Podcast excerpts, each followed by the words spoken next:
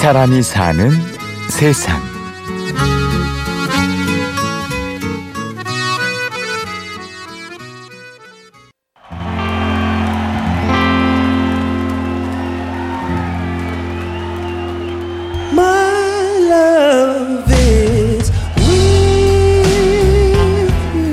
미국은 TV 쇼가 되게 크거든요.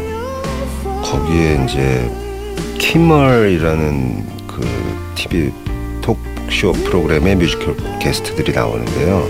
거기에 게리 클락 주니어라는 밴드가 출연을 했었고 거기서 이제 저희 기타가 쓰였고 예, 그 미국 전국 방송일 거예요. 뭐 그거 봤을 때는 저도 좀 믿어지지 않았다 그럴까요? 예.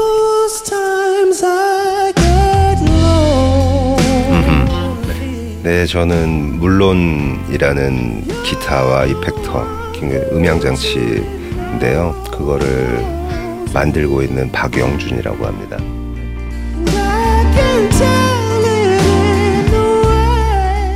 지금은 기타를 제작하고 이펙터라는 음향 장치를 만들어내고 있지만 원래 그는 유명 밴드의 기타리스트였습니다. 기타리스트로서 뭔가 제가 가진 능력으로는 제가 원하는 데까지 못 갈 것 같더라고요. 그러면은 제가 그동안 배웠던 것과 합치면은 좀 더 시너지 효과가 클 것 같더라고요. 사실 이제 제가 조각을 전공했거든요. 그걸 합쳐진 게 악기를 만드는 그런 결론이 도달했죠. 전공이 조각이었고 전직이 기타리스트였던 그는 태어나고 자란 동네 그 동네의 어느 외딴 건물 지하에서 물론이라는 작은 회사를 차립니다. 이걸 하면서 좋은 게 하루 종일 제가 원하는 음악을 들으면서 할 수 있다는 게 네, 제일 좋고요. 항상 그런 거에서 영감을 받고 음, 좋은 물건이 있으면 언젠가는 누가 알아보지 않을까라는 뭐 그 제 주관이기도 하고요. 예. 그 그냥 답은 그렇게 되는 것 같아요. 답은 이미 정해져 있고 가는 방법은 박영준 씨 손에 달렸습니다. 그리고 답은 점점 가까워집니다.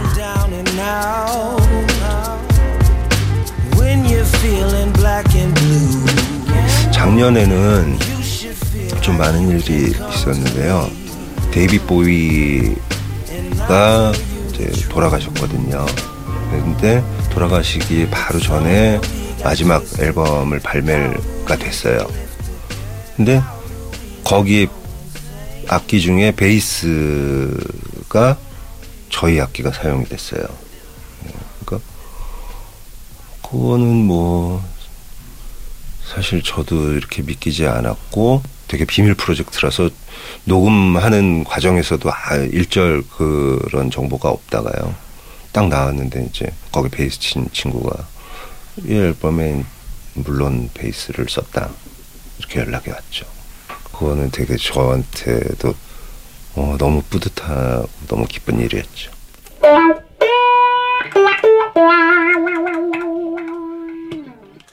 와와라는 페달인데요. 음, 그러니까 기타의 이 중음대역을 변화시켜서 어, 꼭뭐 애기 우는 소리라는 별명도 있고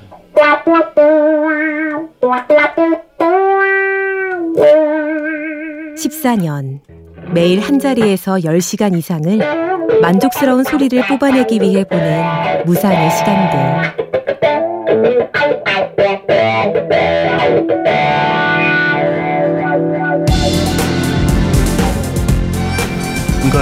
그렇게 뭐 좋은 뮤지션들이 내는 음악에 저있게 쓰여서 녹음이 되고 공연이 되고 그런 거를 제가 들었을 때 그것 때문에 계속 할 수 있는 것 같아요. 음, 원하는 거를 꼭 하시라는 말씀은 자신 있게는 못 드리겠어요.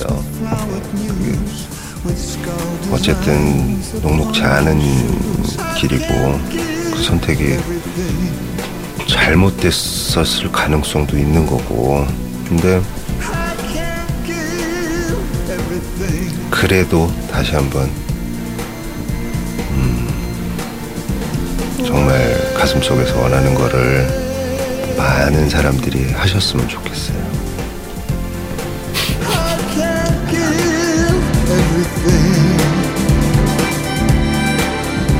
이 사람이 사는 세상. 오늘은 기타리스트를 위한 기타리스트에 의한 기타리스트를 향한 악기 제작자 박영준 씨의 이야기였습니다. 지금까지 취재 구성의 신성훈, 내레이션의 아나운서 임현주였습니다. 고맙습니다.